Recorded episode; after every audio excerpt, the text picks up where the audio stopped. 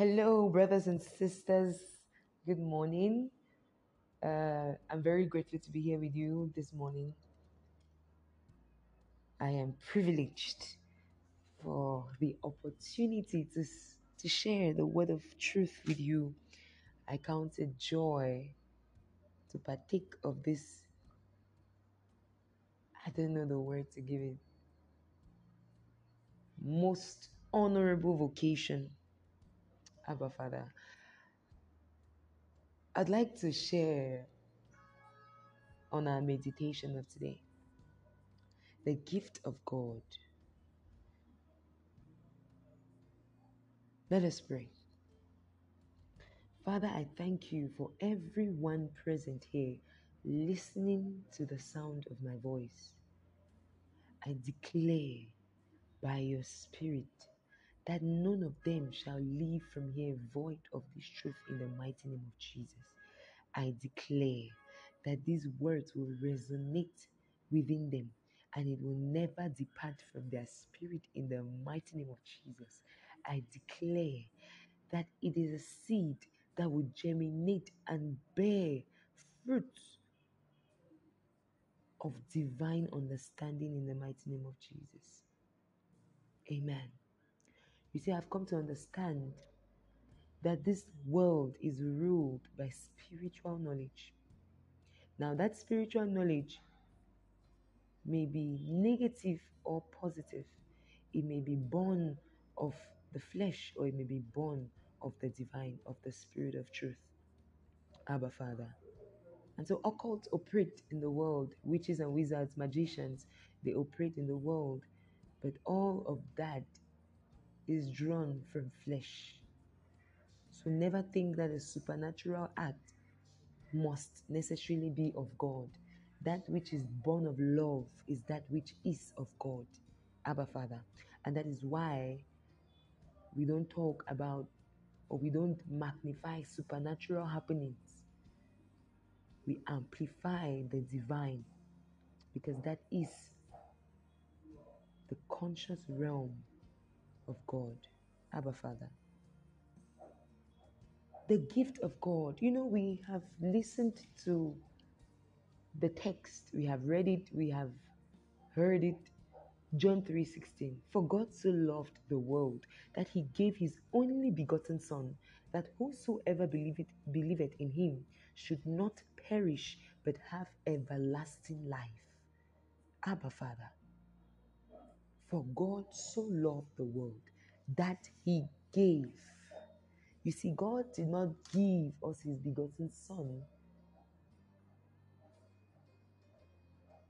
because the world was so terrible, people were just horrible, and he was like, If I don't kill my son, I will not be at peace because these people, all of them deserve to die. No, please.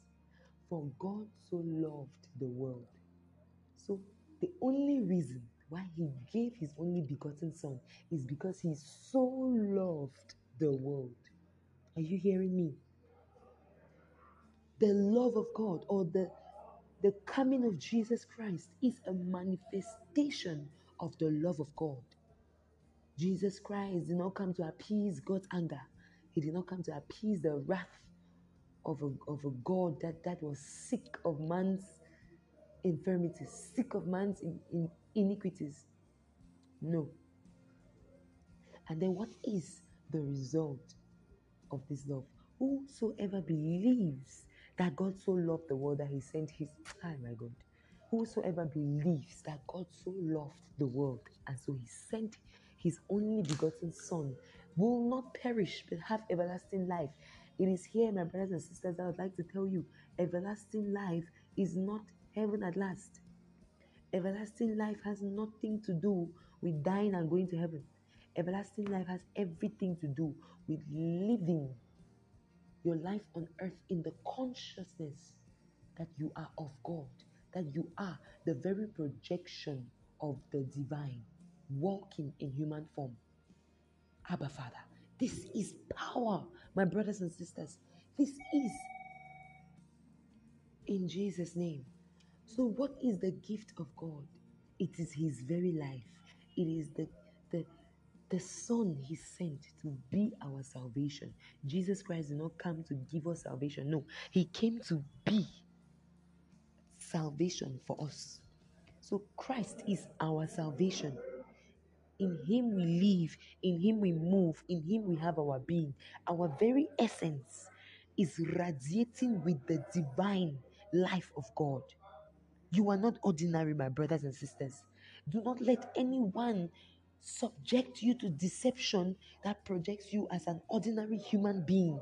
Your first identity is not mortality. No. No. Your first identity is spirit because you were born of God. You were born of God, not of the incorruptible seed, but of the, the, the word of God that endures forever. Abba, Father. And so we must meditate on that which is truth.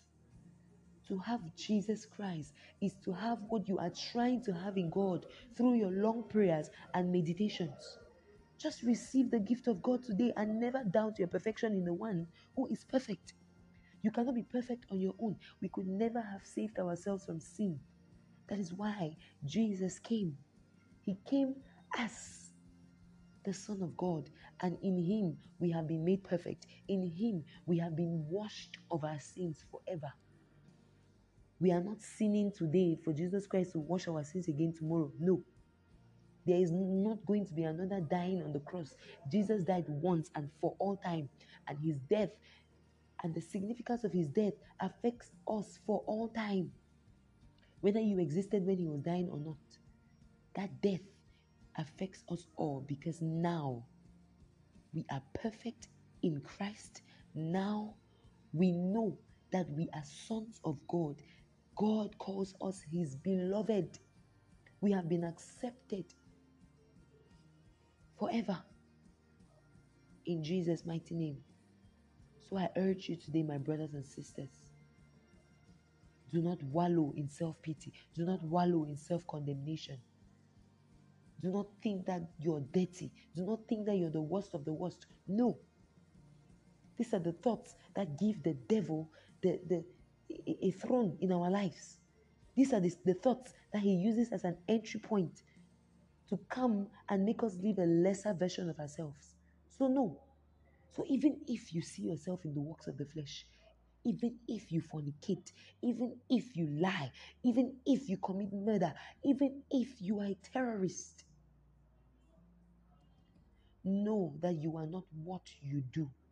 You are who God says you are. And no matter how much you people try to condemn you, and no matter how much you yourself have, have condemned yourself, what Jesus did, He did for all men. He did it for the whole world because he did not come to condemn the world, he came to save the world.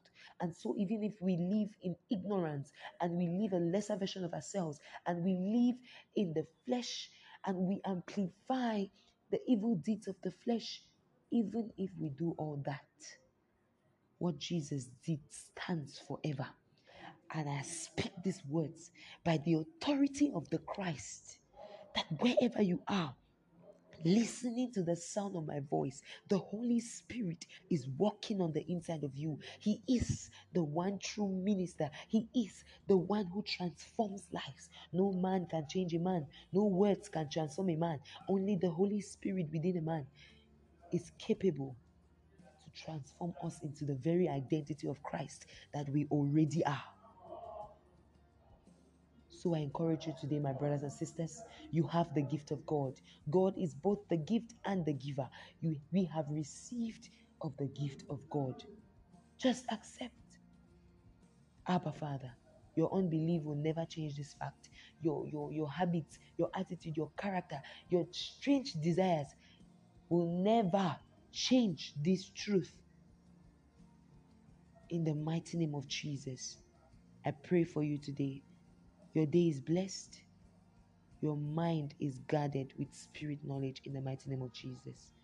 Have a wonderful day. Thank you so much. Amen.